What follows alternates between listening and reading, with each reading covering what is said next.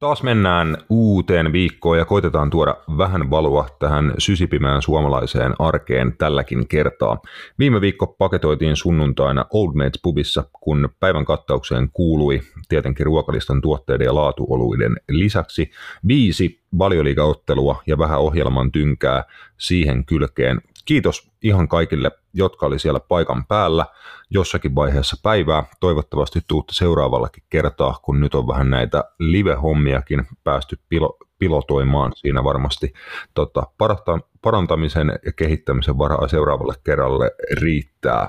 Mutta tänään jaksossa sitten viikonlopun purkamista kotimaisen futiksen siirto- ja sopimusuutisia lyhkäseen tuohon alkuun, sitten Mestarien liiga ja Eurooppa-liiga-arvontojen purkamista ja sen semmoista. Tervetuloa mukaan ja hoplaa!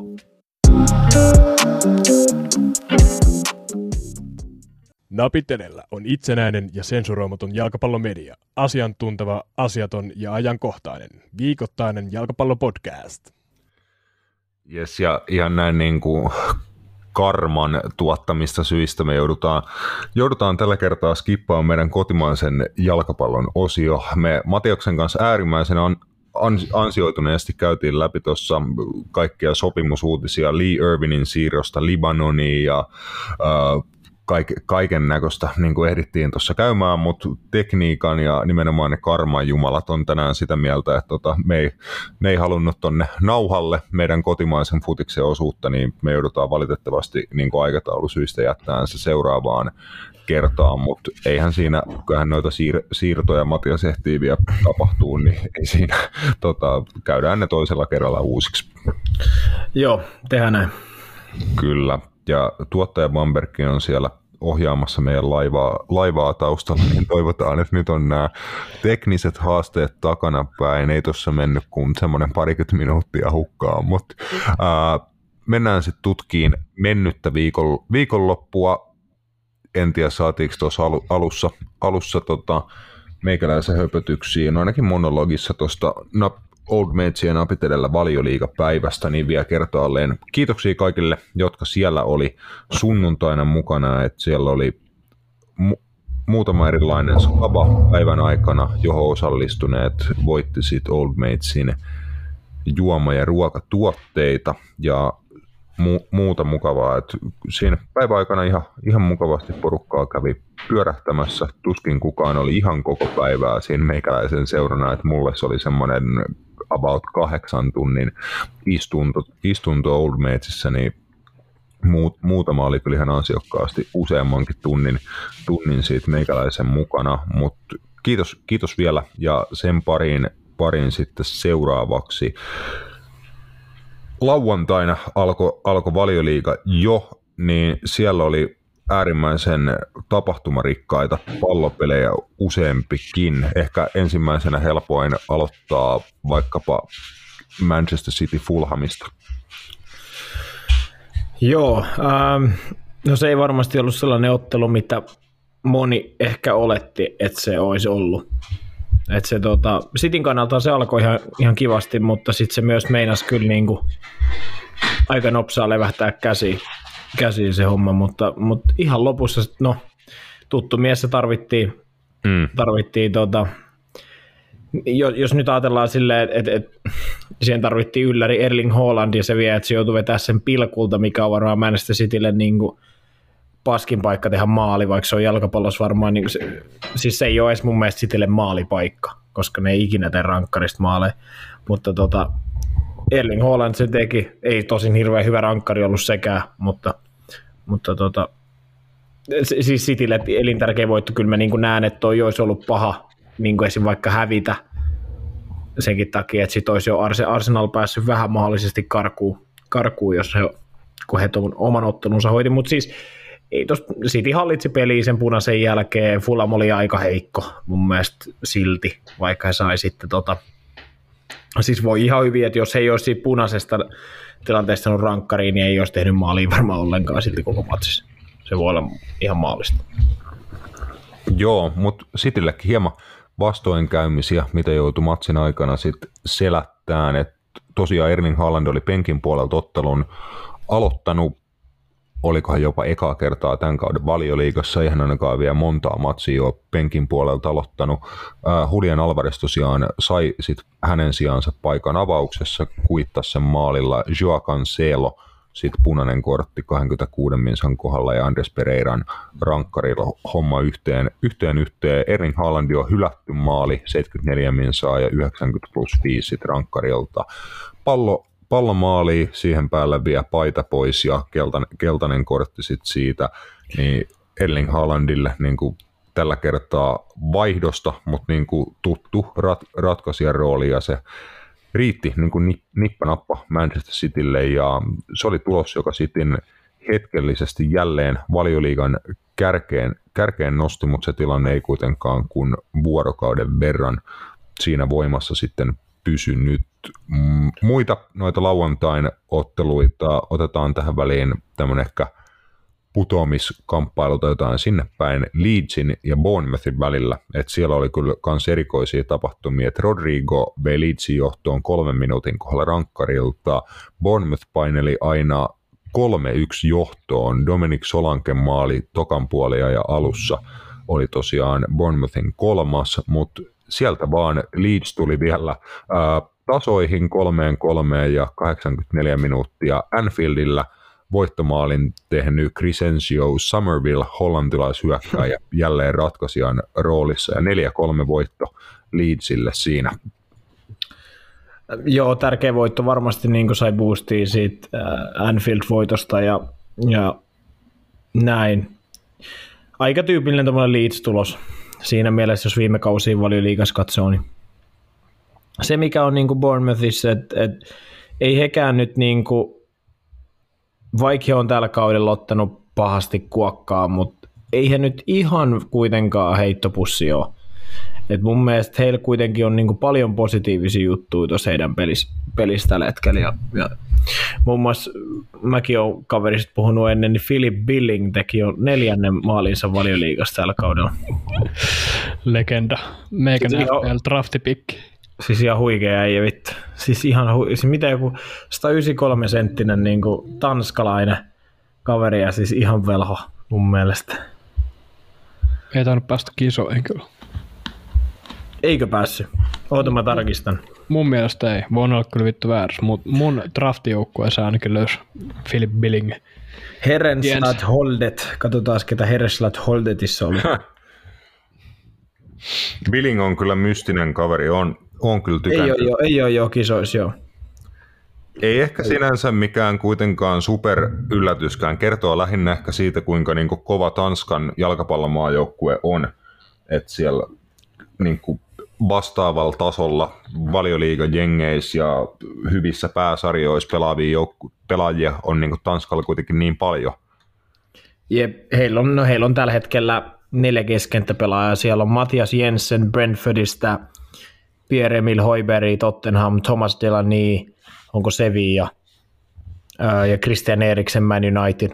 Mm. Et, ja he pelaavat mun mielestä kahdella keskentäpelaajalla. siinä on niin kuin aika, no tuohon on vaikea päästä, päästä niin kuin, mutta joo, siis Philip Billing, muistaakseni viime kaudellakin, niin osui aika hyvää tahtia Championshipissa. Ota mä katson, teki 10 plus 10 viime kaudella Championshipissa, mikä on ihan hyvin niin kuin, ja tällä kaudella on neljäs, neljäs maali, niin se on ihan niin kuin, tekisikö jopa 10 maalia?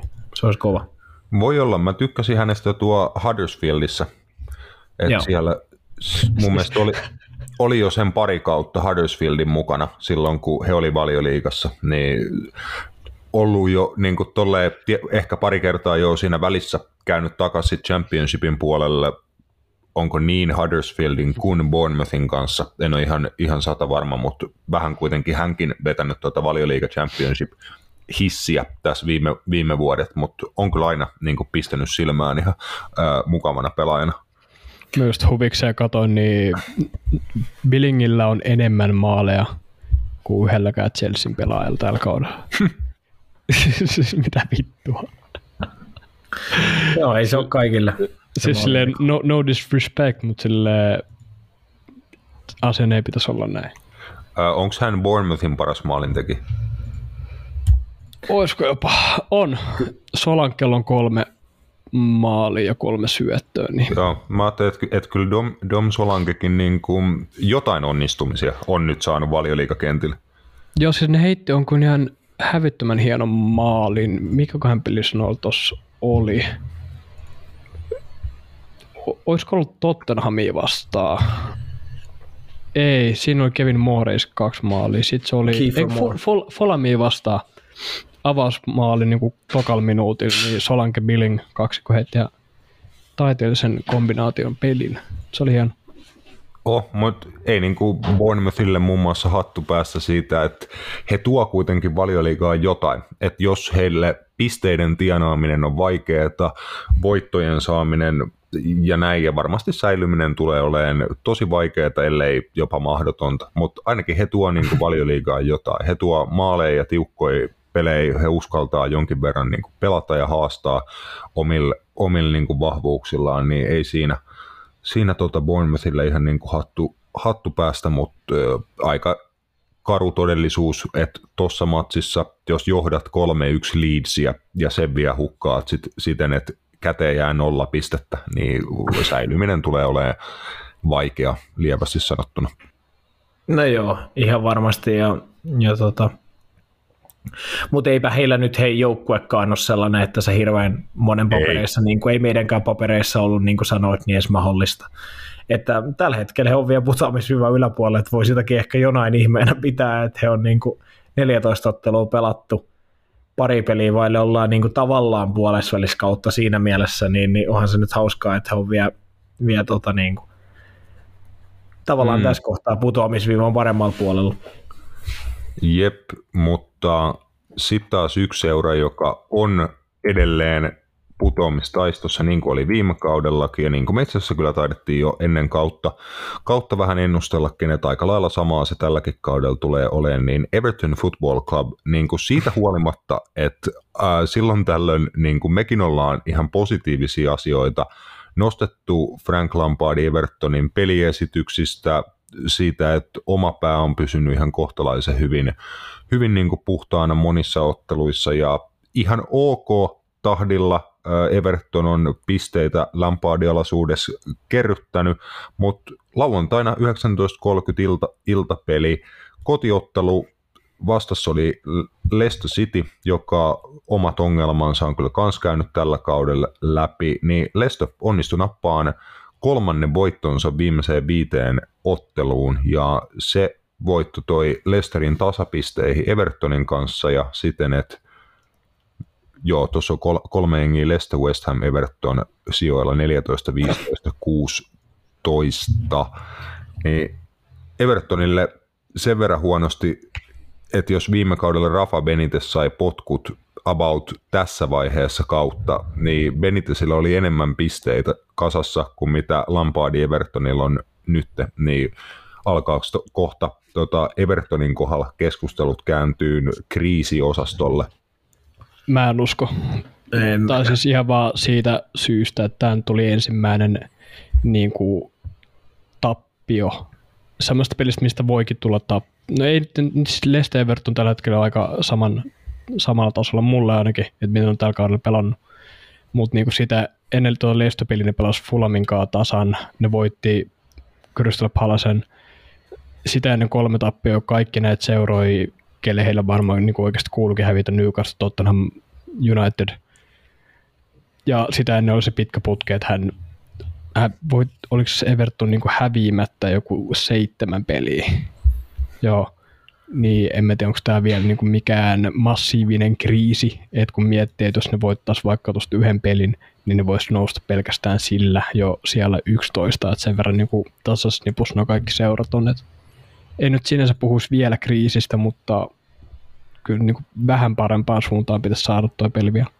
Niin ja toi siis nyt niin kuin, kun mietitään, niin eihän toi nyt mikään ihan huikea nippukaan ole. Jos ajatellaan, että heidän vaarallisimmat hyökkäyspään pelaajat on niin kuin viime kaudella ekaa kertaa valioliigassa varmaan pelannut Anthony Gordon ja sitten joku Demarai Gray. Niin en mä nyt tiedä, että onko toi niin en mä voi ottaa enempää tavallaan. Et en mä tiedä, mitä mieltä te olette, mutta ei, ei tuossa ole niin oikein silleen, että heillä on ihan hyvä, niin kuin he on pitänyt pelannut monta 0-0 matsia tällä kaudella, että he on pitänyt suht hyvin omissa niin kuin puhtaana. Heillä on noita clean sheettejä kyllä kertynyt, mutta sitten taas eihän ne paljon niin kuin maaleja kyllä tee. Että. Jep, ja mm. Dominic Calvert-Lewinkin taas tulla vasta joku aika sitten Joo, ei sit lasketa vi- vittu. Vi- viime kuussa, eikä sekään, niin kuin, mä en muista mikä se luukki oli, mikä hän oli, mutta onko se joku supervakava vai jotain, mutta ei niillä oikeastaan ole sellaista nippua, ja heilläkin on, meillä on välttämättä niin kuin puhuttu siitä, että heilläkin on niin kuin ne pakotteet, että ne ei voinut hankkia oikeastaan pelaajia tuossa niin kesän aikana juurikaan, että niillä oli niin tiukasti niin kuin FFP ja kaikki palkkastruktuurit ja nämä syynissä, että ne ei oikein pystynyt tekemäänkään hirveästi liikkeitä muuta kuin sillä, että mitä he myi, niin he pystyivät ostamaan sen jälkeen. Niin, niin, niin, siitä mä olin just sanomassa, että tulihan heille about, jos nyt en ihan väärin muista, niin sadalla mipalla pelaajia, mutta toki he teki Richarlisonin myynnistä ihan hyvän tienestin ja mitä, en muista oliko muita niin kuin isoja myyntejä, sitten tietenkin Connor Cody. Äh? Ai satasella? Mun, mun mielestä niin kuin yhteensä about sen edestä. Se oli just... Onko rahalla? Joku, tol, joku tollanen mulla tuli, tuli vastaan. Roope voi toki tarkistaa, jos jaksaa, mutta tota, oli siellä sitten niitä ilmaisiakin hankintoja, Tarkovski, Cody, topparipari, joka on ollut heille kyllä tärkeä, mutta äh, esim. tämä Onana, Idrissa Gana Gay, olisiko sitten Dwight McNeilistä liikkunut jonkinnäköinen siirtosumma vielä siinä, en, en ole ihan voi Ihan olla, voi varma. Mä ainakin no, aika, aika lähellä. Mä ainakin laskeskelin, että niinku 14 pelaajaa lähti niinku lainalle. Joo. Pe- pelkästään tuosta nipusta, että Andre Gomez, Dele Alli. Yes. Thank the Lord. Ja ketäs kaikki nyt hommaskaan? Jakupovic tuli vapaana agenttina, Idrissa Gueve, Gueve, Ganagay, Neil Mopay, Onana, Code, Code-tason laina Wolvesista. Joo, mutta mun mielestä se on niin, että olisiko siinä joku, että siinä on joku ostopakotekki tai joku tällainen. Saat olla, joo. Sitten sen lisäksi tuli Ruben Vinagre tuli lainalta. Mä en tiedä, onko se nyt tuolla. Tarkovski oli ilmanen. Mitä vittu aika... sille, missä siis Ruben Vina, mitä sille niinku tapahtui? Oota. Siis, kun siis se, on, on... se on jengissä, mutta se on ollut penkillä ja kolmea peliä se ei ollut niin kuin edes jengin mukana. Kun siis se oli viime kauden lainalla Sportingissa. Sporting osti sen kesällä 10 miljoonalla ja lainasi se Evertoniin. Se on pelannut kaksi peliä. Taisi joo, mutta kun en mä ymmärrä, siis mua eniten jäi nyt ihmetyttämään vaan vittu se, että jos ne osti sen kymmenellä vipalla ja se pelasi niillä viime kaudella, niin miksi ne vittu sit lähetti sen lainalle? No en tiedä. Nämä on taas näitä, mutta tota... Everton juttuja. Kyllä. Niin, tai mut... ylipäätänsä juttuja. Ja Everton, Evertonin jutuista päästään niinku siihen ehkä, että Evertonilta toi oli vaisu-esitys kotiyleisön eessä, ja niin kun tappio ei heille hyvää tehnyt, mutta taas Lesterille voitto teki pirun hyvää, ja mun mielestä Leste oli todella hyvä jalkapallossa tuossa ottelussa. En tiedä kuinka tarkkaa vai näettekö ollenkaan kyseistä matsia, matsia mutta äh, pallohallinta oli about 50-50, vedot 22-12 Lesterille, kohti maalia 8-2. Maali odottama tietenkin sitä myötä myös niin kuin ihan reippaasti vieraille. Ja James Madisonille kaksi maalisyöttöä, Man of the Match-palkinto ja siinä on kyllä kaveri, joka aika äkäisesti kolkuttelee Gareth Southgatein ove ton MM-kisapaikan suhteen. Mä en tiedä, se on, laskeutuu vähän näihin. Joku, joku toimittaja journalisti sanoi hyvin Twitterissä, että jos, jos Gareth Southgate olisi niinku se fun, fun manager – semmoinen niin kaikki on kiva ja hauskaa, niin hän ottaa sen, mutta kuinka paljon hän on pelannut esimerkiksi niin kuin kaikista isommalla stagella, mitä hän pystyisi tekemään vaikka Saksaa tai... Mitä vittua Jack Grealish pystyy tekemään FC Helmi-jätkää vastaan? sä oot nähnyt varmaan saman twiitin. Jep, silleen. Mutta siis mä y- ymmärrän senkin pointin, koska ei, jos, jos se ei ollut mukana niinku tuossa niinku tuossa Majun mukana kertaakaan. Tai no on se varmaan joku kerran ollut, tai kaksi. Mutta samasta syystä mä ymmärrän, miksi esimerkiksi Arsenal Gabriel ei otettu Brassen joukkueeseen, kun siellä on jo niinku lukuisa määrä saman pelipaikan pelaajia, jotka, ei, niin, jotka menee se edelle. Niin, Totta kai, siis mä, mä, mä ottaisin Madisonin niin kuin Englannin maajoukkueeseen niin kuin saman tien. Mutta Mun mielestä hän on niin kuin viime, viime, viime kauden jälkimmäisen puoli vuotta ja koko tämän kauden alun, siitä huolimatta, että Leicesterillä on ollut tosi vaikeaa, niin katsoa Madisonin tilastoja ja ennen kaikkea katsoa hänen peliesityksiä, niin mun mielestä hänestä on tullut valioliigatasolla ratkaiseva pelaaja, jolla niin kuin se henkinen kypsyys, itseluottamus niin kuin riittää siihen, että hän pystyy ratkaisemaan matseja Lesterille ja pystyy niin kuin olemaan se jäbä, joka ottaa vastuuta paikkojen luomisesta ja niin kuin lopputuotteen tekemisestä, niin mun mielestä hän on ottanut isoja askelia viimeisen semmoisen sanotaan vajaa vuoden, puolen vuoden aikana niin kuin vähintäänkin. Niin, tässä on vaan sitten se ikuinen juttu just, että jos vertaa vaikka siihen Jack Grealishiin, niin mitä James Madison tekisi Manchester Cityssä, niin ei todennäköisesti yhtään mitään. Et se on ihan sama juttu, jos Jack Grealish pelaisi, tiedätkö, vasenta laita hyökkää Lesterissä, niin todennäköisyys sille, että se tekisi noita samoja tehoja on aika iso. Et mun mielestä aina nämä jutut pitää pistää kontekstiin. Juju, juju. Et, ja ja sitten se, että et, et James Madison ei ehkä sovi siihen pelitapaan, mitä Gareth Southgate pyrkii pelaamaan. Niin se on vaan, mutta siis e, valioliikassa varmasti ihan vitusti pelaajia, kenet voisi ottaa MM-kisoin sen takia, että ne pelaa hyvin, mutta sitten se on vain just se, että Englannilkin sit jengi on niin paljon, että se on mahotonta. Ja niin kuin, tiedätkö, että kyllä, niin kuin Roope sanoi, että se on vähän sama kuin Gabrielin kohdalla, se on mun mielestä vähän sama kuin vaikka Roberto Firminon kohdalla tai jotain, että, että et voi aina keskustella, että onko joku parempi kuin joku, mutta sitten se on aina, että kyllähän niin kuin jokaisilla valmentajilla on aina ne omat luottomiet. Jack Grealish on ollut aina hyvä maajoukkueessa, se pitää mm, muistaa. Mm. Se on ollut aina hyvä maajoukkueessa, ja mä näen, että se edelleen kuuluu siihen kolmikkoon, kenen pitäisi avata MM-kisoissa Bukayo Sakan ja Harry Kanein kanssa. Mä, mä näen, että se on oikeasti, se toimii siinä roolissa, jos pelataan wingbackia, kun se pääsee vähän enemmän pelaa sit sisäkaistaa, niin se on hyvä pelaaja. Et, et se, no. että Cityssä, no, si- siellä on vaikeaa, mutta ei Pep häntä peluuttaisi myöskään, jos hän olisi ihan paska. Ei, ei eikä, mutta eikä hän myöskään häntä ihan niin paljon pelutakaan, niin kuin, että kyllä Grealish saa tällä jonkin... kaudella.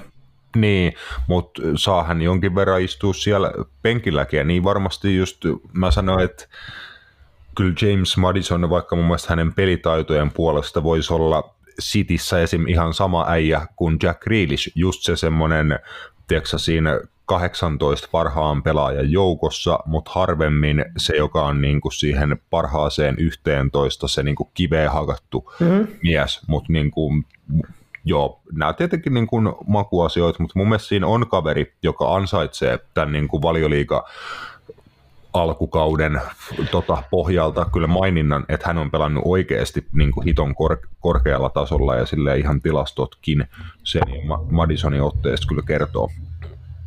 Jep. Mutta joo, siihen päättyi lauantai-päivä valioliigassa.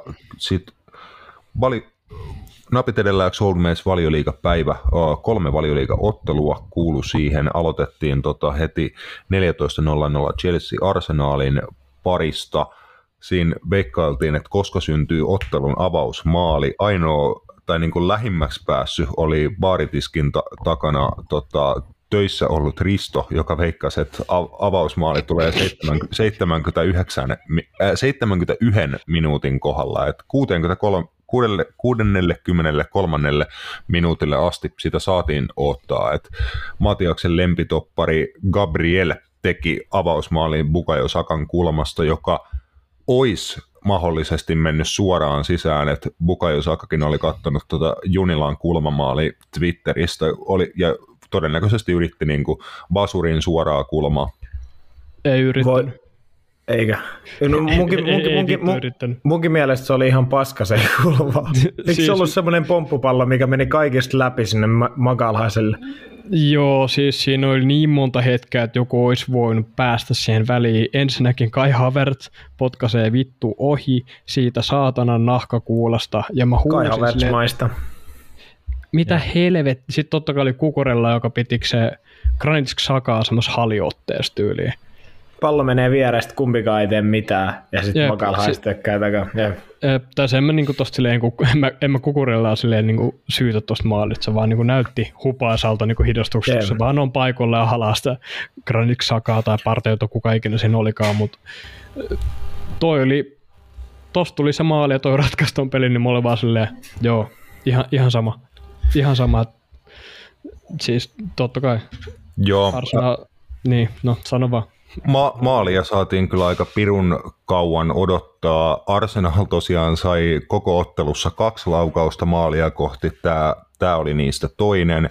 Chelsea sai yhden laukauksen maalia kohti ja oliko Chelsean maali odottama koko ottelusta 0,24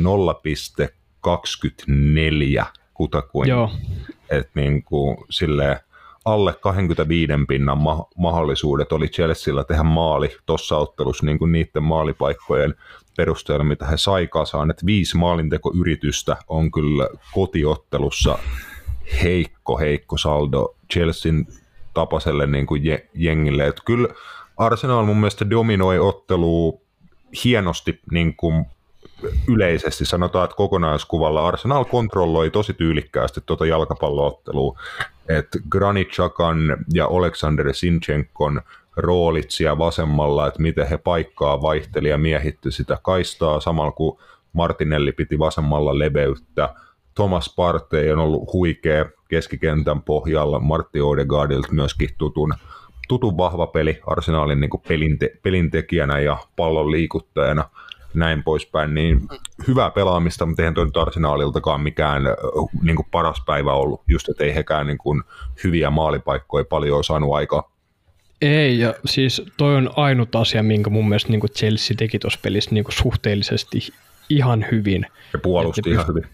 Joo, ne pystyi niinku sulkemaan ne ihan kriittisimmät tontit. Siinä huomasi niinku selkeä teema oli se, että piti saada niinku blokattu parteon tekeminen kokonaan. Siinä oli koko ajan kaksi äijää iholla. Siinä oli Havertz, siinä oli Loftus Cheek, sitten tuli myöhemmin Conor Gallagher, ja nämä niin kuin, pyrki nollaa ihan täysin Thomas Parteyn.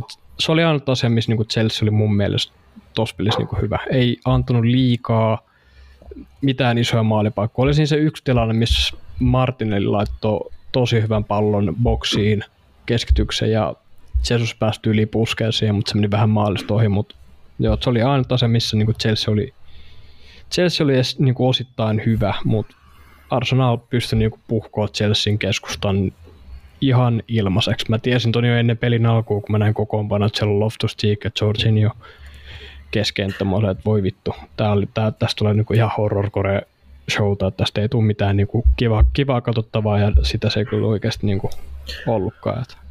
Auban kostoreissu Arteettaa vastaan on silleen nothing personal, mutta silleen fuck off. Joo, noin, noin aina noita, että niinku, shut the fuck up, niinku, että älä postaa mitään, älä sano mitään. Niin kuin... Se on semmoinen instant jinksaus niin kuin mun yeah, mielestä. Aina kun yeah. sanot jotain tollasta, niin se aina gosahtaa sun nilkkoihin. Oh. Mä oon kanssa no, pelko perseessä odottanut niin kuin tota viimeisen vuorokauden sitä, että milloin Mou Salahilta tulee joku haastattelu, että se puhuu siitä, että kuinka hän haluaa revan, re, revanssi Real Madridia vastaan. Niin. Jep, jep, siis, mutta siis mä, mä oon, en mä tiedä miten mieltä Roope on, mutta niin kuin mun mielestä toi Chelsea, niin ei heillä ole hyökkäyksessä niin kuin mitään niin kuin persoonaa, ei mitään karakteria, siellä ei ole mitään ratkaisukykyä, ne on kaikki tommosia, tiedätkö, Sterling, Aubameyang, Havertz, silleen, no Mountilla, Mount mun mielestä silloin asenne tuossa hommassa ajoittain, mutta sit musta tuntuu, että no kaikki muut on vähän tällaisia niin kuin hiiriä. Ei vähän ne, joo. Ei, ne, ei, niillä ole, ei, ei ole semmoista, tiedätkö, niin kuin persoonaa, että nyt mä teen maalin, nyt mä teen jotain, vaan ne on vähän semmoisia, tiedätkö, Kai Havertzista ollaan puhuttu niin pitkään, ja aina, että milloin.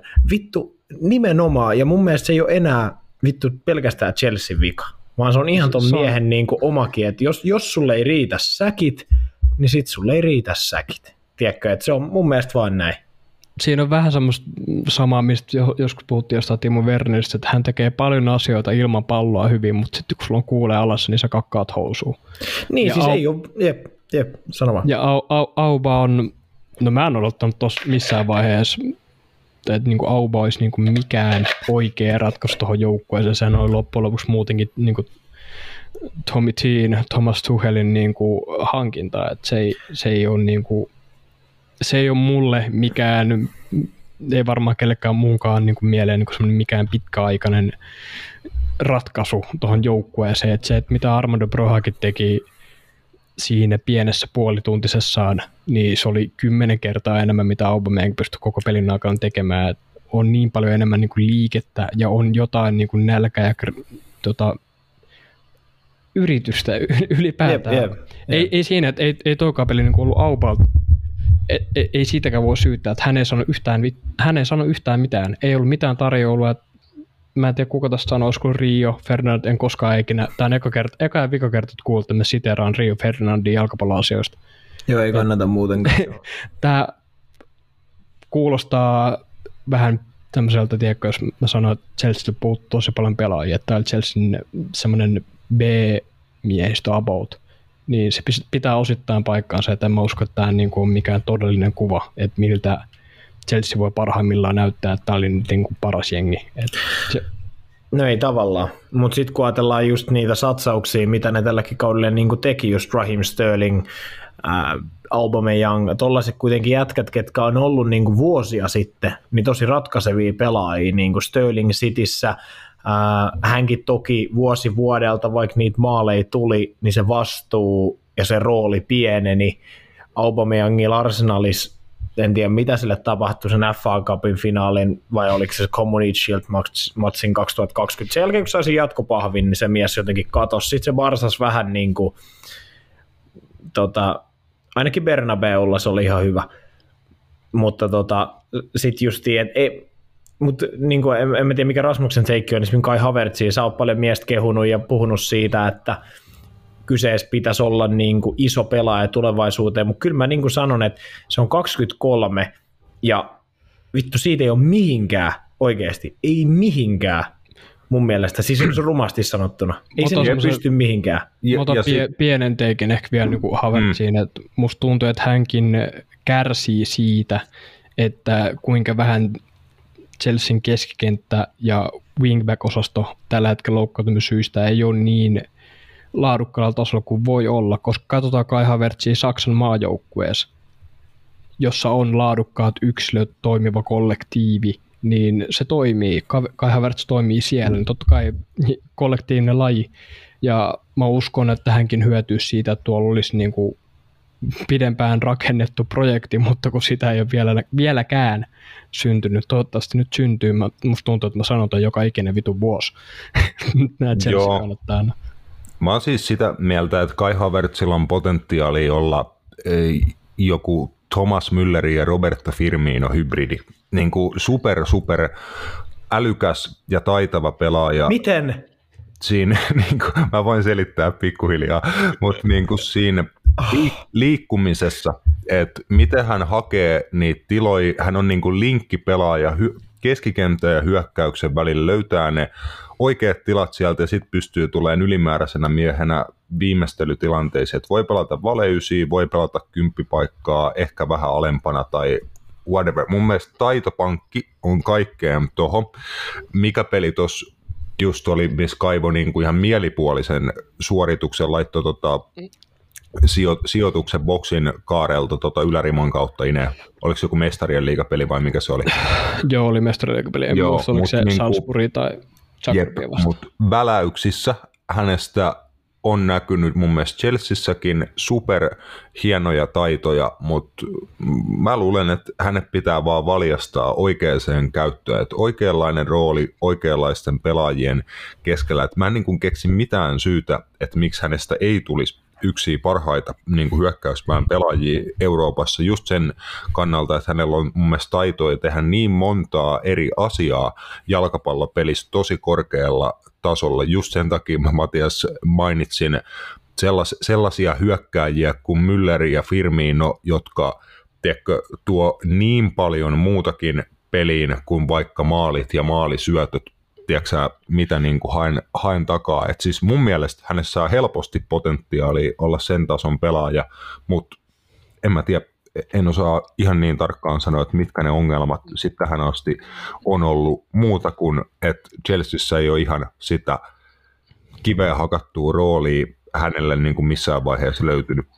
Mutta mä näen, mä näen niin kuin, mä oon puhunut aikaisemmin tästä, että se, se hyvät pelaajat, vaikka jengillä menisi huonosti, ne nousee yleensä esiin. Esimerkiksi Thomas Müller on ollut aina semmoinen pelaaja, joka on niin kuin pääkopan sisältä äärimmäisen fiksu, mm-hmm. niin kuin sanoit, mutta myös äärimmäisen voiton tahtoinen ja niin kuin pelaa kovaa, pelaa vähän likaisestikin välillä, mutta on semmoinen Riku Raasti, ja Kai Havertz ei ole mitään tota. Se on ihan pehmeä Siis se on ihan, tiedätkö, semmoinen, se vaan surffailee, menee ja sitten se on silleen, vetää yläriman kautta yhden maalin, mutta se ei tee sitten niinku mitään paskaduunia. Siis mun mielestä, paskadu... mun, mun, mun mielestä se tekee paskaduunia. Mutta mä tarkoitan sille... paskaduunia sitä, että se vaikka prässäisi joltain pallon vittu ja vittu kaatuisi sen pallon ja tökkäisi sen Aisal sisään maaliin. Tuommoisia Thomas Müller maaleja. Ei se tee tollasia. Noi on, tai Bobby Firmino voisi tehdä tollaisen maalin kanssa. Siinä on mun mielestä pelaaja, joka ei ehkä näytä sitä persoonaa niin kuin mitenkään niin kuin emotionaalisesti, mutta sitten niin isoissa hetkissä, kun se saa tontteen, niin se mm, tekee... Mm, peliteoilla Kai Havertz mun mielestä sille ei ole kumpaakaan. Se on niinku, joko se johtuu persoonasta, se voi olla, että se tarvisi just semmoisen ympäristön, missä siitä valjastettaisiin niinku semmoinen pelaaja, että se pääsisi siitä ujoudesta pois, mutta niin kuin mä sanoin, se ei ole enää teinipoika, se on 23, nyt niinku on pakko olla jo sen verran mi- mies, että pitäisi niinku löytyä sitä, että jos Chelsea menee huonosti, niin se ei voi niinku tavallaan, jos mm-hmm. haluaa olla oikeasti maailman parhaat pelaajat, niin tavallaan pudota sen massan mukana sinne paskaan. Mut sille silloin ei... pitää nousta, isojen, isot pelaajat nousee silloin esiin. Ja se on mun mielestä se, mikä tällä hetkellä, huomaa, tällä hetkellä estää Kai Havertzista tulemasta isoksi pelaajaksi. Jos kyllä mä allekirjoitin nuo asiat, mitä sanoit, mun mielestä sillä on sitä, sillä on työmoraali. Se ei Joo. välttämättä Joo. pysty niihin Thomas Müller-asioihin ainakaan vielä, mutta sekin, että onko tuolla tällä hetkellä ollut minkään tasosta tervettä ympäristöä suhteellisen nuorelle tota, pelaajalle kasvaa? Niin, niin. No, niin, se on hyvä kysymys. Kyllä mä nyt näen, että Thomas Tuhelin aikana se, se olisi voinut tapahtua. Niin kuin me puhuttiin, että, että, se, että hänelle annettiin potkut, niin saattoi olla monen pelaajan kohdalla niin kuin ihan killerisku, just vaikka Havertz, Hakim Ziyech, tällaiset pelaajat. Et, et, Mutta on se niin kuin kyllä, to, onko, vastakysymys, onko Chelsea koskaan tervettä ympäristöä ylipäätänsä tehdä yhtään mitään kenenkään? se, on, se, se on ihan hyvä kysymys. Mä, Mut, mutta no. siis on Kai Havertz niin potentia, niin lopuksi vielä voin sanoa, että on potentiaalinen pelaaja, enkä mä nyt halua häntä niin ihan dumata, mutta se vaan justi, että mua niin ärsyt, on ärsyttänyt siinä jätkässä se, että kun se väläyttelee, mutta sitten just kun se on niin kerran mm. viiteen matsiin tulee jotain, ja sitten seuraavaan neljä ei tule mitään, mutta se on, vähän, se on vähän tussu.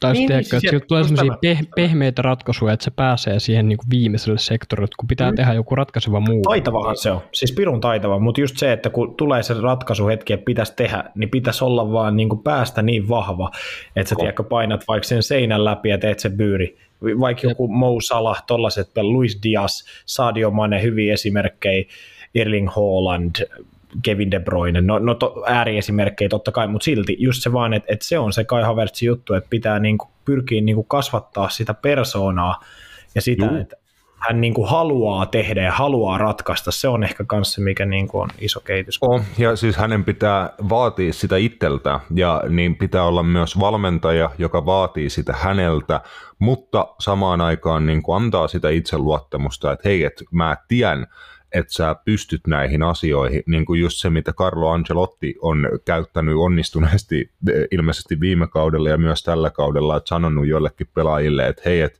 jos sä et tee vähintään kymmentä maalia, niin mä lopetan valmentamisen. Niin kuin tuossa on aika niin kuin hieno tämmöinen, niin kuin miettikää kaikki himassakin, että toi on aika tuommoinen ultimaattinen itseluottamuslause, niin kuin sä mm. saat täydellisen luoton sun val- valmentajalta, niin se on niin kuin just sitä psykologiaa, ihmistuntemista, ihmisten johtamista, että jonkun pitää Kai Havertzista niin kuin unlockata toi henkinen potentiaali, koska taidosta sen niin kuin ei tosiaan pitäisi jäädä kiinni. Mutta siis jo mielenkiintoinen keskustelu, mielenkiintoinen pelaaja. Mutta eteenpäin Fuck. Valio, valioliiga sunnuntaissa. Siinä oli kolme ottelua sitten samaan aikaan 16.00. Old Mansissä laitettiin tuommoinen kolmen ottelun pitkävetorivi äh, tulille. Mä olin vittu lisäajalle asti niin kuin kiinni voitossa. Mutta sitten tuli lisäaika ottelussa West Ham, Crystal Palace ja Michael Oliseen kimmokkeella syntynyt, syntynyt 2-1 voittomaali, siis älytön tilanne, että ottelu oli 1-1 tasatilanteessa, niin West Ham haki sen verran vimmatusti kotikentällään voittomaali, että he sitten päästi niin kuin vastahyökkäyksestä käytännössä mm, Crystal Palacein niin todella brutaaliin ylivoimahyökkäykseen ja sitten kimmokkeen kautta oli, oli se pysty voittomaalin siinä 90 plus 4 vielä, vielä nappaamaan. Et ainoastaan yksi henkilö Old Matesissa otti niin kuin koko kolmen rivin oikein. Ne veikkauksia oli ihan mukavasti, että niitä oli tota, reippaasti to, toistakymmentä, varmaan lähemmäs, lähemmäs parikymmentä lappua siinä tar- tarkasteltiin, niin ainoastaan yksi ää, täysoikea oikea kolmen rivi, se henkilö oli kyllä jo lähtenyt ennen matsin loppumista paikalta, mutta sähköpostiin tuli sitten hänelle, hänelle tota tietoa ää, palkinnoista, joita voi Old, Old Matesista lunastaa, mutta olihan tuossakin jo tapahtumarikas matsi ää, Lontoon derby. Joo, siis mulle, mulle, mulle jäi käteen vaan se, Michael oli sen ottelun jälkeinen haastattelu, mikä on ihan niin kuin, ihan niin kuin Erling Haaland tason vastauksia, mitä se vastasi, kun kysytte, että kuvaile sit maaliin, se oli vaan jotain, että yeah, Wilfried passed to me and I shoot. Ja sitten jotain, että how you feel? Good feeling, good feeling. siis, se, on, siis se oli ihan, ihan poker face, se niin oli vaan tiedäkö, silleen, että sit ei, joko se on ujo poika tai se ei kiinnosta vittuukaan jompikumpi. Veikkaan sitten ensimmäistä, mutta, mutta joo, siis se oli ihan huikea, huikea kaba. Et ilmeisen kylmäpäinen kaveri on kyllä toi oli sekin, että niin kuin ollaan puhuttu myös monesti, että taito, taito on niin kuin äärimmäisen niin kuin kovalla tasolla se henkilökohtainen taito kyllä tuolla kaverilla. Ja ilmeisesti onko jopa niin, että on pelannut nyt niin kuin keskikentällä – mitä katselen, niin Joo. niin olisi pelannut niin kuin kolmen niin kuin kasipaikkaa. Ja siinä on ollut ilmeisen hyvä myös, että... että tuota... Joo, tai ehkä, ehkä niin kuin kym, olisiko se sitten kymppipaikka, että jos siinä on tuplapivottina Dukure ja Schlup, aika tämmöiset juoksuvoimaiset pelaajat keskikentän pohjalla, niin olisikohan sitten vähän niin kuin siinä heidän, heidän yläpuolellaan vähän tämmöisessä vapaammassa roolissa, että onhan tuossa paljon supertaitavia pelaajia, että hyökkäysnelikko Jordan Ayu, Wilf Saha, Olise ja Eberidge Ese, niin kyllä tuossa Palacella taitoa riittää hyökkäyspäässä. On, on todellakin ja, ja Joo, en tiedä. Wilfried Zaha 1 plus 1. Jossain lueskelin tänään, että hän ilmeisesti sopimus katkolla myös ensi kesänä. Luin semmoisiakin huoja, että Juventus ja Barcelona on kiinnostunut hankkia ilmaiseksi. Mä olin vaan, että sillä lailla mutta tota, en tiedä, mitä hänellekin sitten käy. Että. Kuusi maalia ja kaksi maalisyöttöä tämän kauden valioliigassa, että se on jo ihan, ihan hyvä Sahalle tässä vaiheessa kautta. Toki niin kuin hänen pitääkin, mun mielestä hänen taidoillaan joka kausi päästä no melkein kumma, kummassakin sarakkeessa voisi päästä kaksi numeroisiin kyllä Wilfried Saha Crystal Palaces, mutta ihan iso voitto, julma tappio toki West Hamille. West Hamilla vaikea vaikea alkukausi, että ainoastaan 14 pistettä 14 ottelusta, neljä voittoa, kaksi tasuria, kahdeksan tappioa jo West Hamille tässä vaiheessa kautta. Mutta sanoisin, että kyllä heihin vaikuttaa se Eurooppa-liigassa samanaikaisesti pelaaminen, on uusia hankintoja ja näin en näe, että West Hamilla olisi esim. suoritustason puolesta niin kuin mitään isoja ongelmia, mutta kyllä heidän pitää aika paljon tiuhempaa tahtia pystyä tienaamaan pisteitä valioliigassa sitä MM-kisojen jälkeen. Siis oh. nehän on pelannut sinänsä, äh, niin kuin, no jos haluaa katsoa näitä todennäköisyyslaskentoja XGtä, Matias Valka pyörittänyt päätä, niin expected points, niin West Hamin pitäisi olla kuudentena. Eli Joo. Ei, ei yllätä, ei yllätä niin kuin heidän, heidän matsein, matsein nähneenä. Heillä on ollut tosi paljon matseja, niin kuin, mitä he maalipaikkojen valossa olisi ihan hyvin voinut pystyä voittaa, mutta pienistä asioista on ollut kiinni. Totta kai ne niin kuin pienet asiat on lopulta äärimmäisen merkittäviä, mutta uskon ton, ton ihan hyvin, että West Ham on nimenomaan jengi, jolla, jonka pitäisi olla korkeammalla. No niin kuin, no, no, tuo expect pointskin on kyllä niin, niin jännä tilasta, kun mä muistan, mä luin just jonkun laliga.comin artikkelin, että, että me viime kaudella ton kyseisen tilaston mukaan Barcelona olisi pitänyt voittaa laligaa, miten hävisi jollain 15 pisteellä. Niin kyllä mä sanoin, että ei, ei se hirveästi jää käteen vittu tostakaan tilastosta. Et, jos joku sanoo, että tiiäks, West Ham pitäisi olla kuudes, niin mitä ne on neljänneksi viikoin vai viidenneksi viikoin, niin ei siinä hirveästi. Mutta mietitään vain viime kautta, niin eihän West Ham nyt ikinä ollut semmoinen joukkue, kuinka olisi ehkä noin korkealkaan pitänyt olla. Et, et jos mietitään tämmöisiä pelaajia just kuin Jared Bowen, joka niinku lato ihan ihmetasolla niitä maaleja verrattuna sit siihen, että mitä esimerkiksi tälläkään kaudella hän on onnistunut, niin on se niinku selvää. Ja ei heillä ole iso rosteri. Se on kanssa niinku fakta, että ei heillä ole ei West Ham ole ihan niin hyvä joukkue, mitä varmasti he sai itsensä näyttää monen papereissa. Vai oletteko eri mieltä? Öö, no siis kyllä mä pitäisin tämä valioliiga joukkueesta, kyllä mä siis helposti voisin sanoa sen top kahdeksan jengiksi. Sitä se voi olla, se seitsemäs tai kahdeksas, mutta just se, että eikö se taistelu vielä jossain kohtaa jostain mestarien liigapaikoista tai jostain tällaisistakin niin kuin kausi vai niin kuin kaksi sitten tai jotain, mitä hittoa. Joo, joo. Niin ei, ei he ole semmoinen joukko, eihän niin kuin vittu on. Ei, mutta kyllä mä niin oletan tai odotan, että he tälläkin kaudella lopulta taistelee just niistä sijoista 6-8 about, about että se, että jos maali odottamien ja muiden niin kuin puolesta, niin kuin jos ne kertoo, että he vois olla niin kuin siellä jo nyt, niin mä ymmärrän sen niin kuin sinänsä ihan hyvin. Heidän muutamia pelejä, pelejä nähneenä, just että ei, heidän pelillinen taso on tällä kaudella ollut ihan jees, mutta syystä tai toisesta se ei vaan ole niin kuin mu- muuntautunut pisteiksi tarpeeksi usein West Hamin, West Hamin kannalta, että tietenkin just mun mielestä heidän hankinnat oli hyviä, että Skamakka ja Paketta pikkuhiljaa alkanut päästä tuohon jengiin paremmin sisään, ottanut isompaa roolia. Sideben Raama on tehnyt nyt jo joku sen maalin, kun viime kaudella niitä ei vielä ihan liikaa häneltäkään syntynyt. Ja tällä tavalla, että siis ootan kyllä, että he parantaa aika paljon vielä tuossa loppukauden aikana. Onko West Ham missä eurokilpailussa? Conference League. Ah joo, harmi. Mä olisin tällä kaudella veikannut nyt sen Barsa West Ham eurooppa finaalin, mutta se ei ole mahdollista. Sä saat. Joo, West Ham siellä paineli ihan komeasti tuota lohkossa jat- jatkoa ja varmasti niin kuin hyvä mahdollisuus kyllä mennä aika pitkälle konferenssliigan puolella. Et toki niin kuin huolimatta siitä, että se on konferenssliiga, niin minkään tasoinen euromenestys olisi niin kuin kova kova asia West Hamille. Ja tietenkin siihen perään, kun viime kaudelle Eurooppa-liigassa välieriin asti selvisi, niin onhan tuossa niin David Moyes kuitenkin äh, hienoja jopa historiallisia asioita saanut West Hamissa aikaan niin kuin aika lyhyen ajan sisällä, niin eiköhän he sieltä vielä tuu. Yksi joukkue, joka on jo siellä paikoilla, joilta West Hamkin varmasti tavoittelee vähän vielä itse asiassa korkeammalla herra jestas aina sarjataulukon kolmantena.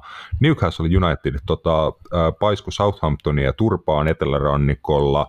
Itävaltalaisvelho Ralph Hasenhuutelo sai sitä myöten potkut pyhimysten peräsimestä ja siellä sitten tietenkin seuraavalla kierroksella, kun Southampton tulee vierailemaan Anfieldillä, niin siellä on joku tota, U13-valmentaja, joka ottaa Anfieldiltä 3-0 vierasvoito New Manager Bounce, Bounce taijalla, mutta Ralph Hasen huuteli aika loppu kuitenkin tuohon Newcastle-otteluun ja Newcastlella menee edelleen aika maireesti, että Mikel Al- Almiron on tulessa ja kaikki muut on kusessa. Ballon d'Or Miggy. Kova, se olisi hyvä. Hyvä. Äh, mitä mieltä olette noista Hassenhutelin potkuista? Vähän, yl... meno vaan. vähän yllättynyt, mutta sitten taas kun katsoo Southamptonin tuloksia, niin ei siinä niin kuin ihan liikaa voi sit väittää vastaankaan. Et mä, on, mä tykkään Southamptonin pelaamisesta, mutta ei vaan niin kuin riitä. Southampton on ollut vähän tämmöinen valio, valioliigan Bundesliga-joukkue, tiedätkö, yeah. että he voi yeah. hyvänä päivänä voittaa niin kuin ihan kenet vaan ja pelata tosi hyvää jalkapalloa, ja sitten heillä voi olla niin kuin massiivisia ongelmia sitten taas voittaa yhtään kenetkään. Niin, se on just niin kuin toi, vaan niin mielenkiintoista, kun ajatellaan vaikka Southamptoninkin kesän hankintoja, niin eihän siellä kuitenkaan nyt mitään, no tämä kroatitoppari, mistä puhuttiin, niin tämä Kaleta Kar on, mm. on, on semmoinen kaveri, kenellä on niin kuin ison profiilinkin tai suht ison profiilin niin kuin backgroundi, mutta sitten kun ajatellaan muuten, niin eihän tonne nyt saatu sit oikeastaan mitään ihmeellistä. Niin kuin ollaan puhuttu, nämä Romeo Laviat ja, ja kumppanit ja Citis tuli pari muuta 2004 syntynyttä pelaajaa ja näin, niin en mä tiedä mikä se oletusarvo myöskään sit Southamptonilla niin kuin oli, tai että et he pelaa niin kuin nuoret joukkueet yleensä pelaa, että he pelaa energistä hyvää jalkapalloa, mutta he ei voita hirveästi pelejä. Että eihän se, et en mä tiedä, että voiko se löytää parempaa kuin Hassan tuohon hommaa tavallaan noiden nuorten pelaajien kanssa. Et jos Sitä, Hassan seuraavaksi mm. 2-9-0 tappio, niin sitten mä vähän just mietin, että miksi tässä vaiheessa jo niin kuin, että jos helmikuussa tämä tilanne on tämä, että he on puto, vaikka putous jo alapuolella, niin ymmärrän, mutta niin kuin, että come on, että nyt vasta, niin no, en mä tiedä. Paha, äärimmäisen paha sanoa, mutta toi oli kuitenkin viimeinen naula sielläkin sitten ar- arkkuun, että Newcastlelta tekeminen on, on ollut äärimmäisen ko- kovaa. Siellä oli ikävä loukkaantuminen toki heidän ja mahdollisesti Englannin maajoukkueenkin kannalta, että huikeassa vireessä ollut Kieran Trippier kärsi kymppiminsa ennen loppuu tuossa ottelussa loukkaantumisen. Uh, se on kunnossa. On kunnossa. Joo, se itse viittosta jossain somessa tai antoi haastetta niin. jotain, että I'm okay, että tunte vaan, tunsi niin pienen niin kuin piiltävän hetkittäisen kivun reidessä. Että. Juu, juu. Eli ei, ei sen, sen kummempia sitten niin mahdollisesti... Englannin paras oikea pakki kysymysmerkki. Saattaa ainakin tämän hetken, tämän hetken formin perusteella olla. Siis ihan siis, vakavissa. Siis Kela Rasmus, kun nyt kun Rhys James ja Kyle Walker, on loukkaantuneena, että olisi niin Trentin aika olla niin se Englannin oikea, oikea puolustaja, sieltä tulee Kieran Trippier ja Trentti jää penkillä, niin miltä tuntuisi? Se ei yllätä mua sinänsä, että Kieran Trippier on niin kuin varmaan tosi hyvä ottaa Gareth Southgateilta suihin tai, tai niin kuin, mitä ikinä hän niin kuin tekeekään, mutta tota, niin kuin Trippierillä on ollut kauan jo paikka Englannin maajoukkueessa ja ihan siis niin kuin huumori sikseen, niin ihan peliesitysten puolelta ansaitusti Trippier on ollut Englannin maajoukkueessa pelaaja, joka tekee maaleja vapareista, tarjoaa maalis, maalisyöttöjä, on pitänyt, tehnyt puolustusduunin siihen päälle hyvä, hyvin mun mielestä hän on tosi hyvä laitapakki, kehittyy Atletico Madrid-reissulla Espanjassa vielä Simeone-alaisuudessa mun mielestä ihan selvästi ja on Newcastlessa niin koko ajan pelannut pirun kovalla tasolla, vaikka loukkaantuminenkin oli välissä ja niin kuin näin, että mun mielestä Trippier on ihan ansaitusti tota, maajoukkueen niin kuin, äh, meiningeissä mukana mahdollisesti ansaitusti jopa niin kuin avaava, avaava pakki, mutta en mä tiedä tarviiko sen välttämättä niin kuin senkään viedä Trent Alexander-Arnoldin niin kuin paikkaa joukkueessa tai ehkä edes avauksessa, mutta en tiedä, joka tapauksessa niin Trippierin puolesta ihan ansaitusti hän siellä on. Kyllä. Joo, no eteenpäin alkaa homma taas vaihteeksi, ihan, ihan vähän venähtää. Aston Villa isännöi siinä Manchester United ja Unai Emerin valioliiga debyytissä, että jotain meikäläinenkin onnistui ennustaa viime jaksossa oikein, että menikö jopa prikulleen tulosveto tästä ottelusta nappiin vai annoinko yhden, yhden maalin vähemmän, en ihan, ihan tarkkaan muista, mutta Villa otti hyvän voiton kotikentällään Manchester Unitedissa, että kaksi maalia ää, ensimmäiseen 11 minuuttiin, että Leon, Leon Bailin maali hyvän hyvän tota, hyökkäyksen jälkeen ja sitten Lukas Digne hieno suora vapaa potkumaali siihen perään, niin neljän minuutin sisään kaksi osumaa Villalle ja Manchester United oli aika purjeessa ensimmäisen jakson aikana. Uh, Unai Emery toi heti uh, Villaan sen pelijärjestelmän ja ehkä mm. pelitavankin, mitä hän Villarealissa käytti, eli 442 tai 4222. Mm. Ja se toimi hyvin. Et Buendia ja Jacob Ramsey pelas vähän niin kuin enemmän laidalla. Leon Bailey oli Watkins kahdestaan piikissä ja Den Donker ja Douglas Lewis sit siinä keskellä. Että, että tota, ei siinä mitään. Aston Villa oli parempi kuin Man United. United aika aseeton. Ja näin ei siinä mun mielestä mitään ihmeellistä.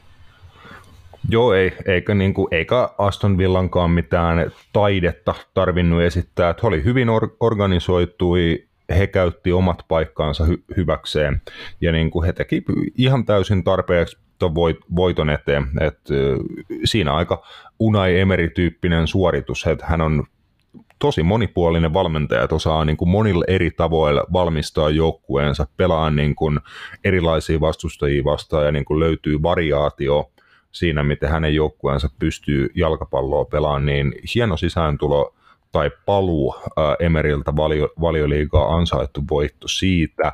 Manchester Unitedin niin kuin murheet jälleen nousee pinnalle. Cristiano Ronaldo kantoi kapteenin nauhaa tuossa ottelussa ja eikö, hän sitten niin kuin he, heitellyt, heitellyt sitä ties mihinkä tota, toisen ottelun jälkeen vai missä vaiheessa, mutta tota, ei ollut mikään huima ö, kapteenin esitys sekä.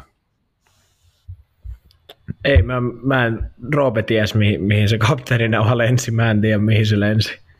Se meni, per, se meni per, siis se meni tuonne Una Emerin tota, teknisellä alueella, jos mä nyt niinku ihan täysin oikein muista. Johonkin niin Una Emerin niin kuin eteen lähettyville jada jada.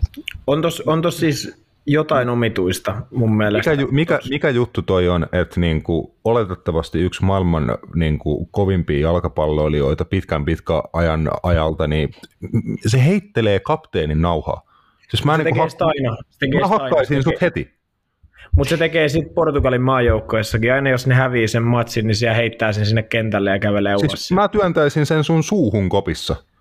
No, mutta Saman tien. Siis niin kuin mitä vittua? Ei, ei niin kuin, se on, kapteenin nauha on aika pyhä symboli jalkapallossa ja urheilussa niin ei, ylipäätään. Se toi on mut, niin kuin hirveätä kusta. Niinhän se on, mutta tiiäks, kun toimija ei pelaa missään joukkoessa, kenellä olisikin balls ei tehdä sitä mm. sille. Niin sehän se just on, että et, et, mutta se tekee sen aina. Se on tehnyt sen Portugalin, kattokaa MM-kisoissakin, jos ne häviää esimerkiksi tippuu lohkosta jatkopelissä, niin se lähtee sieltä pois, se viskasee sen johonkin hevoperseeseen sen aina, joka kerta. Mutta tota, lähinnä siis mua ihmetyttää vaan lyhyesti siis se, että et, et, et, miksi Ronaldo lähti siinä Tottenham-ottelussa menee, se sai rankun siitä, niin sen jälkeen siinä on sitten saanut jonkun niinku ihme tämmöisen niinku korvauspalkintorunin, pelannut legit joka matsissa, nyt sai vielä kapteenin nauha, mitäköhän se saa niin kuin vittu sen jälkeen. Niin kuin, et, et, et, tota mä niin kuin ihmettelen tuossa Erik Ten Hagin jutussa, että onko se, niin kuin, onko se sitten tosiaan niin, että hän haluaa pelut, vai onko se, että se, se, sen jälkeen kun hän droppasi sen ja nämä Unitedin ex-pelaajat oli somessa raivoissa ja kritisoi sitä siitä, niin menikö vaan niin kuin paskahousuun ja nyt on taas pakko sitten peluttaa sitä. Tai siis sillä tavalla, että, että koska mä en, mä en ymmärrä sitä, mä en ole koskaan ymmärtänyt, että jos jostain niin kuin rankastaan jostain, ja se ei ollut eka kerta, niin miten helvetissä sut sit palkitaan heti perään? Tai et, sitä mä en ole ymmärtänyt. En mä tiedä, onko se sitten osittain myös Unitedin loukkaantumiset sun muut, mutta just se, että että mitä toikin mies on tällä kaudella tehnyt, että se ansaitsee ton kapteenin nauha, vaikka ennen David De Gea. Mm. Sille, tot, tot, nyt mä niinku kyseenalaistan Erik Ten Hagia niinku siinä, että tekeekö hän itse ne päätökset niin kuin hän haluaa, vai onko tässä nyt joku muu juttu, sit mikä taas on niin kuin ajanut hänet tekemään nämä päätökset, koska jos esimerkiksi tämänkin ottelun jälkeen, mitä toskin tapahtui, niin en mä tiedä, oliko Bruno Fernandes pelikielossa? Oli Joo, keltaiset kortit. Joo, no, no joo, no todennäköisesti ei kanna sitten anyway kapteenin nauhaa Ronaldo enää niin kuin, mutta se, että en, en mä niinku ymmärrä, että mistä hän näitä palkintoja saa. Fiksun, fiksumma kertoko mulle. Joo, mutta si- siitä, niin kuin siitä ottelusta tuli muutama noita Unitedin ihan tuttuja ongelmia ja haasteita esiin, että maalei, mitä, mitä heille tehtiin, tehtiin, että vaikka se Leon Bailin maali ja tokalla puolella tota Ramsin maali, niin kummassakin Aston Villa sai Unitedin aivan sekasi epäorganisoitu, että sai revittyä topparit pois omilta paikoilta, niin heillä niin kuin katos paikat, sekä merkkaukset. Lindelöfille ja Martinezille meni pahasti sekaisin, laitapakit aika olematon tukee heille ja keskikentän pohjalla Casemiro erikseen tuplapivotti, niin heille ei riitä jalat päästä takaisin sellaisissa tilanteissa, kun pallo vaikka puolessa kentässä menetetään ja vastustaja tulee kovaa vauhtia kolmelle neljällä pelaajalla, niin heille ei jalka tai mahdollisesti Eriksenillä sit vaistot niin kuin riitä tekemään niitä, tar- niitä katkoi ja muita, mitä niissä tilanteissa tarvii, niin ei mikään ei mitään uutta senkään, senkään suhteen, että Villa käytti tarpeeksi hyvin hyväkseen niin kuin Unitedin he, heikkoudet ja piti heidät myös siihen päälle sit niin kuin äärimmäisen hiljaisena tuolla heidän omal, oman maalinsa edustalle. Tämmöinen juttu pitää nopea vielä hei nostaa. Näettekö Emi Martinezin tämmöistä niin kuin jonkinnäköisiä mindgameja tai erikoistilanne valmentamista siinä Luka Digneen vaparimaalissa? Mä näen, Joo. musta tuntuu, että se oli, Joo. Se oli tota jälkimmäistä ehkä enemmän. Musta tuntuu jopa, että se niinku muuri katto emipäinen niinku liikkuu, liikkuu hmm. sen mukaan. Että Kyllä, että Martinez jo spurt, spurttasi niin kuin about puoleen kenttään, kun Villalla oli niin kuin hyökkäyspää vapari, mitä Digne oli laukomassa, ja hän asetteli siinä Tyron Minksin ja jonkun toisen pelaajan niin kuin Manu Muurin viereen siten, että he niin kuin käytännössä oli osa sitä Manu Muuria ja blokkas just silleen ratkaisevan verran David De Gean näkökenttää siinä vielä niin kuin ylimääräistä, että De Gea ei, ei kerennyt tarpeeksi ajoissa näkeen Dingen laukausta eikä, eikä siihen reagoimaan, että vähän kaverin kanssa siinä Old Matesissa katsottiin, että olisiko De Gea jotain voinut niin kuin ihan millimetrin pari paremmin tehdä siinä tilanteessa, mutta muun muassa sen kuvakulman niin kuin nähtyään, niin oli se helvetin hyvä laukaus ja just vielä se pienikin yksityiskohta, että siihen tuli vähän ylimääräistä näköestettä, niin en tiedä, enemmän se menee Dignen hienon laukauksen ja sitten ylipäätään Villan niin kuin hyvän ovelan erikoistilanne pelaamisen piikki. Jep, kyllä. Joo, illan vika, vikaottelu ja meidänkin pakko kiristää tahtia tässä kohtaa.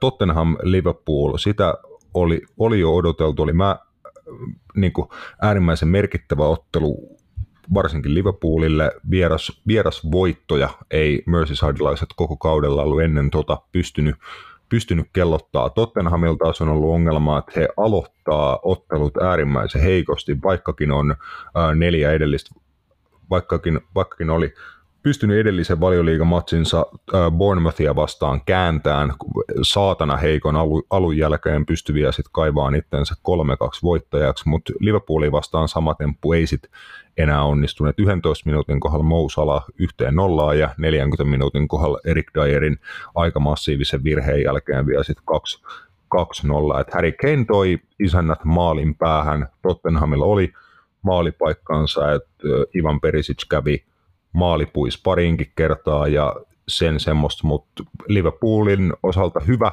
eka puoliaika, toinen äärimmäisen heikko toinen puoliaika, mutta niin kuin me Matias viimeksi perään kuulutettiin, niin Liverpoolin tarvi vaan voittaa. Ei ollut mitään väliä, että millä tavalla se voitto tulee, mutta tärkeintä, että he ot, ottelun valioliigassa niin kuin voitti. Joo. Si- siitä, mistä mä olin yllättynyt, oli se, että mun mielestä Tottenham pelasi ihan kivasti niin kuin just niin kuin sen alun, siinä vaiheessa, kun oli about 2-0 tappiolta, tai ainakin 1-0. Mm. Hehän rupesi, hehän pelasi siis oikeasti ihan kivaa jalkapalloa, ja mä olin yllättynyt siitä, että heillä niin kuin pallo liikkuu, he vastaprässäs hyvin, ää, pääsi sinne Liverpoolin niin tokalla puolella, varsinkin sinne jopa niin kuin 25 metrin sisään pyörittää sit palloa ja peliä laidalta toiselle ja näin, että et mut joo, eipä, eipä siis, ei toi nyt sinänsä yllättänyt, että Tottenham niin kuin kaatu tavallaan ehkä niihin haasteisiin, mistä me ollaan puhuttu aikaisemminkin, että saatanan passiivisiahan nekin on, niin kuin just esim. alussa. Se mun mielestä se ensimmäinenkin maali, niin kuin paljon oli tilaa niin Darwin Nunezilla kuin Mo Salahilla. Herranen aika Darwin Nunez sai sen pallon siihen boksiin, niin se ehti kääntyä, se otti vaikean pallon Robertsonin keskityksen, niin ehti kääntyä, venata ja kat, niin nostaa pään ja mhm. syöttää mm. Salahille, joka ehti paskan tatsin, mutta ehti silti laukoa sen volleista maaliin. Niin se just, että missä tavallaan niin kuin, ei boksissa voi noin paljon antaa ton tason jätkille tilaa. Niin kuin, ei vaan voi. Ja sitten Tottenham maksoi siitä hintaa. Tai silleen, että mun mielestä Tottenham ei kyllä niin kuin lähellekään ollut valmis siihen matsiin. Et sittenhän he pelasi ihan kivasti ja Erik Dyerkin pelasi muun muassa ihan mukavan matsin. Tota, en tiedä, oliko sitten, pelasko enemmän jossain laidalla, sitten tota siinä ää, ekan puolien sen hänen virheen jälkeen, että oliko Antonio Conte sitä mieltä, että sä et enää tuolla niin kuin alimpana pelaa, mutta, mutta ainakin, tota... ainakin pallollisessa vaiheessa hänestä tokalla puoliajalla tuli niin kuin wingback, että en mä tiedä mihin Emerson Royal sieltä oikealta laidalta katosi, että sanottiinko niin kuin hänelle, että sä oot niin susipaska tuolla ylhäällä, että sä voit jäädä tähän niin kuin alas, niin kuin, että jää se on susipaska tota, siinä. Niin, on, niin tota, Dyer, Dyer pelasi paljon hyökkäävämmässä roolissa, että hän oli siellä oikealla välikaistalla antamassa niin keskityksiä ja tota, viimeisiä syöttöjä. Et itse asiassa kaivo muutaman jopa ihan vaarallisen, vaarallisenkin sellaisen, että Dyerin vähän, vähän rooli muuttui toiselle jaksolle ja niin kuin sanoit, niin ihan hyvin, hyvin siinä pystyi pelaamaan. Mutta Liverpoolin osalta sitten taas, että he ehkä niin kuin pelasi tämmöisen suunnitelmana olikin pelata tämmöinen vierasmatsi, että rankastaan Tottenhamia heidän niin kuin heikkouksista. Niitähän oli just paljon ne Trent Alexander-Arnoldin puolenvaihdot, pitkät syötöt, diagonaalipallot just Darwin Nunesille ja Andy Robertsonille sinne vasemmalle. Sieltä löytyi helvetisti tilaa niin kuin kummaltakin laidalta. Et keskusta, kun oli aika tukosti, niin laidalta Liverpool sitä tilaa löys. Salah ja Nunes pääsi aika paljon tuleen sisään siitä laidoilta. Roberto Firmino tietenkin linkkipelaajana siinä keskellä ja tälleen, että Liverpool oli, oli hyviä, hyviä elementtejä niin kuin varsinkin ekalla jaksolla. Tokalla jaksolla sitten he kyllä pallollisena enää pystynyt juuri pitämään palloa. Silloin kun he sen sai, heillä oli vastahyökkäyssaumoja, mutta hukkas pallo hiton nopeasti ja liian helposti tosi monta kertaa, niin Tottenham pääsi pääsi myllyttään ja Dejan Kulusevski tuli kentälle, niin hän kyllä muutti peli ja alkoi luomaan enemmän uhkaa, että hän sen maalisyötön Keinin maaliin sitten tarjosikin, että Ibrahima Konatelle vähän epäonninen, että hänen kengän kautta se Keinin viimeistely sisään meni, olisi se varmaan muutenkin sisään mennyt, mutta Konate massiivisen hienon pelin pelasi, että niin kuin ainakin Liverpool-osastolta ö, ottelun paras, paras pelaaja. Toki kahden maalin Mousala ja Darwin Nuneskin hyvä, hyvät pelit pelas, mutta Ibrahima Konate oli aivan, aivan elukka, että tota, teki enemmän katkoi, taklauksia, kaksinkamppailla voittoja kuin kukaan muu Liverpool-pelaaja. Ja oli, oli kyllä isossa roolissa siinä, että Liverpool kesti sit heikommallakin esityksellä ottelun loppuun ja otti tosiaan kauden ekan vierasvoito mun, mun mielestä ottelun paras tilanne oli, mä en tiedä mitä vittua siinä tapahtui, siinä oli siis Darwin Nunezilta, se oli hauska, mm. kun se oli joku tilanne, missä pallo oli menossa niin yli rajasta, vai oliko se jotenkin, ja sitten se niin yritti, yritti vielä seivaa sitä jotenkin, niin se niin kuin, hyppäskö se niin kuin Ben Davisin yli semmoisella Tiger-puskulla, ja yritti niin kuin puskea sen sivurajasta yli, ja se meni päätyrajasta yli. Sitten mä olin silleen, niin kuin, että kuka yrittää tota? Siis se oli, se oli ihan oikein. Siis mä, mä niin kuin välillä tiedän, että mitä sen miehen niin kuin päässä liikkuu siinä mielessä, siis positiivisessakin mielessä, että, että se niin kuin, vittu yrittää ihan ihme juttuja. Siis sillä tavalla, että se niin kuin, tulee joku keskitys, niin se yrittää just jotain vitu kantapää saksaria tai jotain skorpparia yhtäkkiä. Silleen, niin, se on ihan ihmeä. Hyvä, siis kehittynyt mun mielestä paljon jo tässä ajassa niin kuin pelaajana ja, ja, ja niin kuin, onhan hän hyvä siellä niin kuin lähellä maalia mutta tota, siis hauska pelaaja mun mielestä monella tapaa, just kun ei niinku, vitus, ei tiedä niin kuin yhtään, että mitä sieltä tulee. Mä tiedä, tietääkö Jürgen Kloppkaa, että voiko hänelle mitä ohjeitkaan oikein antaa. Että. Se on vaikea sanoa, siinä on kyllä niin kuin äärimmäisen mystinen, mystinen jalkapalloilija niin kuin moni, monilta ominaisuuksilta. Jep, just näin. Se on. Joku aivan mielipuolinen sekoitus sanoi jossain mu- muussa yhteydessä, että mun mielestä Fernando Torresia, Luis Suarezia ja Divock Origia.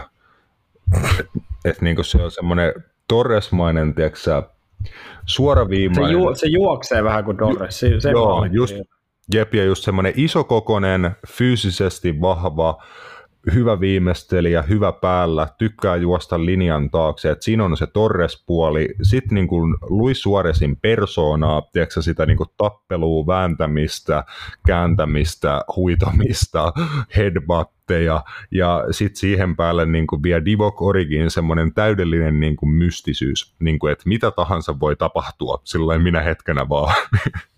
Jep.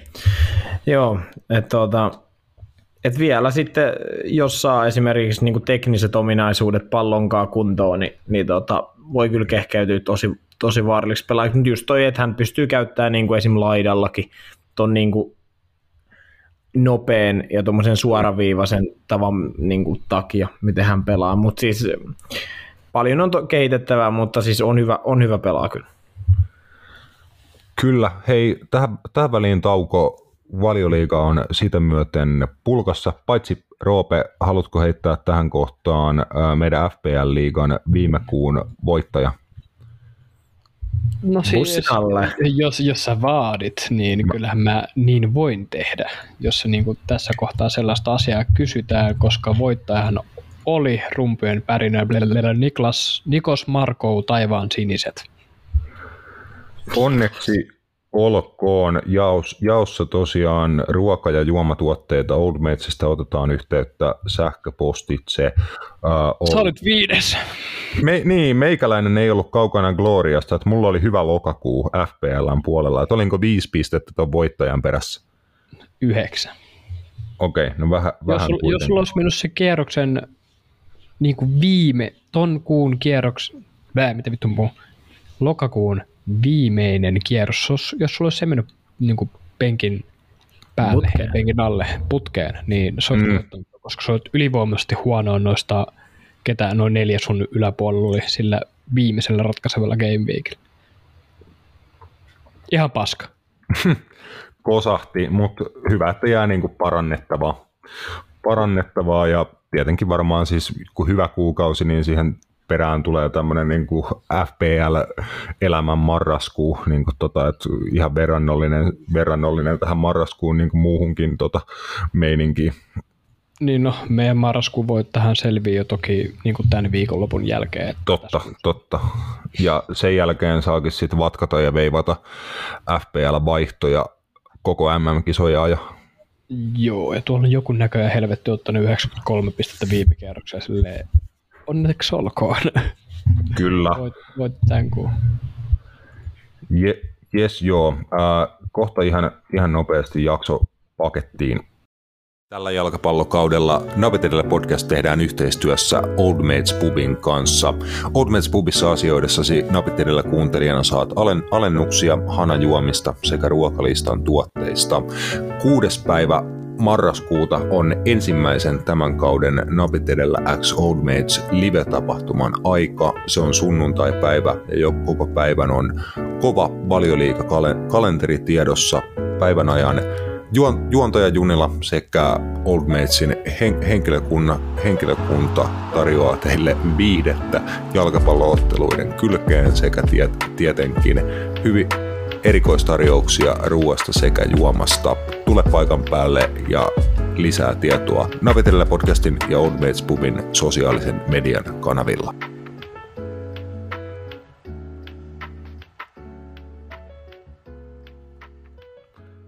Joo, aikataulusyistä vähän joudutaan muutama juttu jättämään tästä jaksosta pois, mutta ei se mitään. Se tarkoittaa teidän kannalta ainoastaan sitä, että tällä viikolla tulee toinenkin napitelellä pläjäys, niin viik- tämä menee aika lailla tuohon viime viikonlopun paketointiin, kun meillä meni niin, niin kauan tuossa valioliigassa, mutta senhän takia te meistä tykkäätte, että ikinä ei voi tietää, mitä vittua täältä tulee. Ää, Serie Aassa Napolia ei Anfieldin tappio mestarien liigassa hetkauttanut. Napoli jatkaa tappioita. Nyt kaatu Atalanta ja tosiaan sillä voitolla pysyy siellä sarjakärkipaikka. Siinä nyt ei mitään sen kummempia uutisia, mutta Juventus, Matias onnistui kaataan Interin. Jälkimmäinen on niin pikkasen pulassa tässä kohtaa ja Juventus siinä rimpuilee vielä niin kuin top 4, neljä taistossa ihan hyvinkin mukana. Joo. Äh, Juventus esitti jo viikolla huomattavasti positiivisempia merkkejä PSGtä vastaan ottelussa, jonka jo kuitenkin hävisi, mutta tota, nuoria pelaajia otettu sisään, muun muassa niin kuin Fabio Miretti, Nicolo Fagioli, joka onnistui tota, maalinteossa myös Interia vastaan ja ja tota, oikeastaan varmaan eka peli, missä Filip Kostitskin niin näytti oikeasti sitä laatuaan, että syötti molemmat, molemmat osumat. Uh, Mutta en mä tiedä, siis kyllä toi niinku, äh,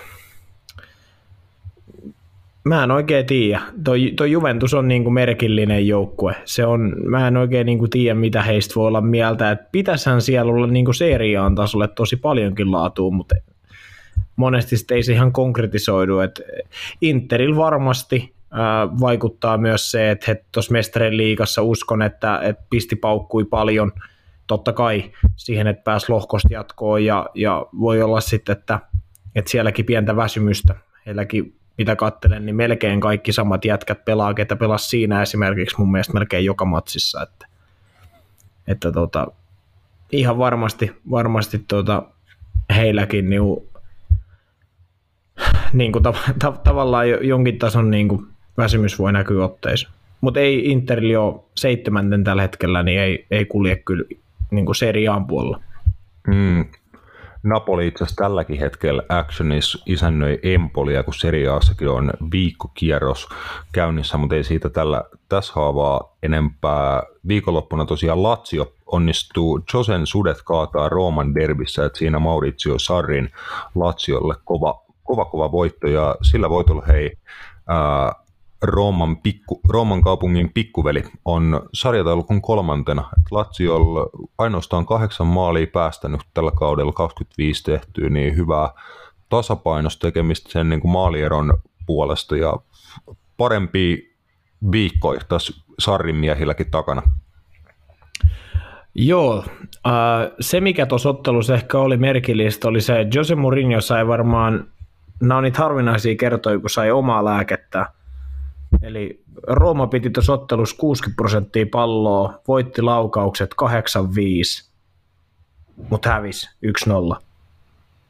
En tiedä, Jose ilmeisesti oli käynyt aika lämpöisenä siellä, en tiedä, oliko syy just tämä, tämä että tota, ää, mutta en tiedä. La Ligassa äh, El Gran Derbissä, eli Sevillaan paikallisottelussa, oli jonkinnäköiset hulinat, että pitkästä pitkästä aikaa Real Betis, meidän kummijoukkue, lähti tähän otteluun aika lailla suosikkina äh, ennen otteluun, mutta voitto ei siitä huolimatta Betisille tästä siunaantunut, että äh, draamaa ja tapahtumia siitä huolimatta riitti, että kotijoukkueelle kaksi joulukorttia, vieraille yksi, eli tapahtumia riittänyt ja yksi yksi tasapeli Sevian paikallisesta. Öö, joo, oli kyllä tapahtumia vähän ennen, noin viisi minuuttia ennen puoliaikaa Gonzalo Montielin, Montielin tota, taklaus. Oliko Alex Morenio, mikä sitten tota, osui tuonne säären tietämille napit edellä luonnollisesti.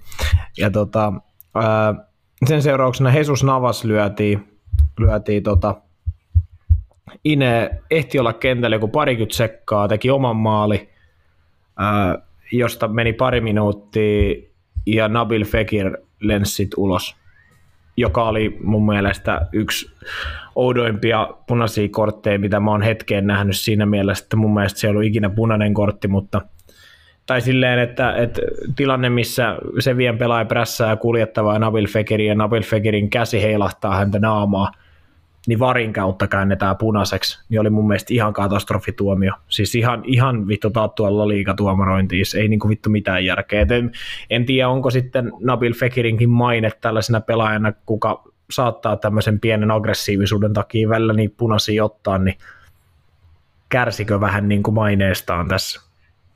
Väitän, että kärsi. Se, sa, se saattoi näin, näin olla, että Fekir on kyllä pelaaja, joka niin ajo, ajoittaa herä, aiheuttaa hämmennystä ja tota, pientä kurittomuutta, mutta jo kuulostaa kaikin puolin erikoiselta setiltä.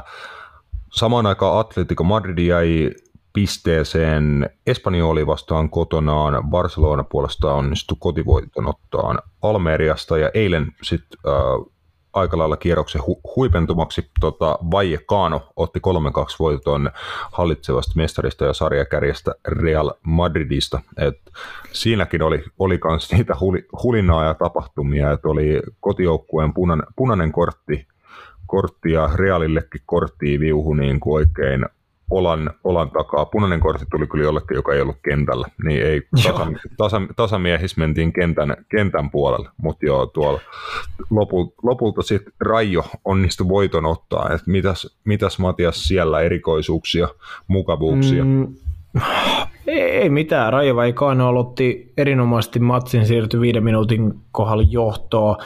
Eka parikymmeneen minuuttia, niin Real Madrid ei mun mielestä edes koskenut palloa, siis se oli ihan ihan käsittämätön niin kuin vyöry, millä Rajo Vallecano iski, iski päälle. Ei onnistunut tappaa peliä 37 minuuttia pitkien vartarkastusten jälkeen, niin aika kevyesti vihellettiin Realille vähän yllättää rankkari. Ja tota, Luka Modricen upotti ja siitä pari minuuttia myöhemmin Eder Militao kulmasta, kulmasta sit puski kahteen yhteen. Kuitenkin siitä vaan pari minuuttia, niin Alvaro Garcia tasotti sitten peli ja tuota, tokal puolella mentiin Dani Karvahalin käsivirheestä pilkulle. Oscar Dreho epäonnistui ensimmäisessä pilkussa, jonka Tibaut Kurtua Kurtuaan jalka lähti ää, maaliviivalta tai kumpikaan, kumpikaan jalka ei ollut maaliviivalla, joten pilkku uusittiin ja sitten toisesta tehtiin, tehtiin maali ja siinäkin pilkussakin olisi todennäköisesti uusittu, koska Dani Karvahal melkein juoksi Trehon kiinni sinne boksiin ennen kuin se oli ehtinyt edes vetää sen pallo maaliin, niin sekin olisi todennäköisesti uusittu. Mutta joo, ei sen jälkeen sitten niin, niin ähm, Rajo Vajekano puolusti tavallaan, tavallaan he kuitenkin pysty prässää koko ajan vielä, vielä Real Madridin ja ei Real Madrid oikeastaan. Aika aseeton, että Mariano Diaz lyötiin lopusaskiin ja tota, äh, Realin kolme vikaa vaihtoa tuossa ottelussa oli Mariano Diaz, Lukas Vasquez ja Nacho – kenet se löi kentälle. Se oli, se oli, se oli mielenkiintoinen setti. Tota, mutta ää, ei mitään. Ansaittu voitto Rajolle. Mä oon Real Madridin ehdottomasti kauden huonoin ottelu. Kyllä, kyllä siinä La Liga, Bundesliga he päästään paketoimaan niin yhdellä lauseella, että siellä niin kuin yksi ottelu onnistui summaan koko Bundesliigan luonteen aika mainiosti, että sarjakärki Union Berlin kärsi 5-0 tappion tota, sarjassa mitä hittoa jonain 17 ennen, kier- ennen kierrosta olleelle Bayer Leverkusenille. Et Xabi Alonson miehet onnistu 5-0 kaataan sa- sarjakärki uni- unioniin, niin siinä on kyllä Bundesliigan kaikki hienoudet saatu yhteen otteluun. Ja vielä kaikki maalit vittu tokalla puoliajalla. Totta kai. Se on niinku, ja tämä tuloksen myötä niin Bayern München meni kärkeen. Se on niin. Eli kaikki hyvin valtakunnassa. No niin, niinhän se sitten lopulta taisi mennä. Että tota, Bundesliga on kyllä hauska sarja, se on niin käsittämätön, käsittämätön sarja just, että, että tota, hienoja pelejä, paljon hienoja joukkueita, mutta sitten jotenkin, että ei, ei tuossa väliin liitty niin mitään rotia tuossa hommassa, mutta se on ehkä se tuon sarjan suola.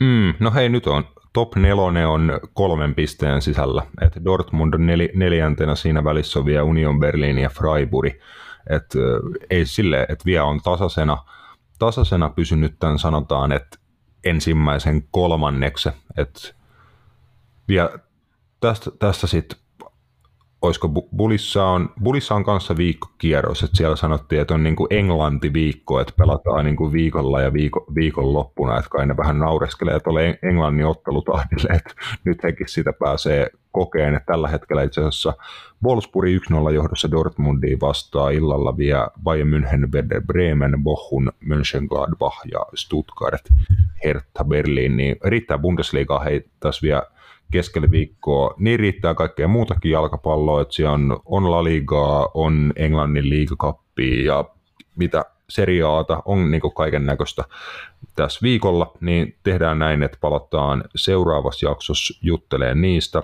Jutellaan mestarien liiga-arvonnoista, sun muista, jos vielä muistetaan. Siihen ei valitettavasti tänään riittänyt aikaa. Meillä oli pieni tuommoinen alku, alkuosuus suomalaisista siirroista, joka katosi bittiavaruuteen, niin sen takia me jouduttiin vähän tässä hommaa, hommaa muuttamaan, mutta tällainen tästä vittu tänään tuli. Kiitos jätkät, kiitos kaikki ja seuraava kerta.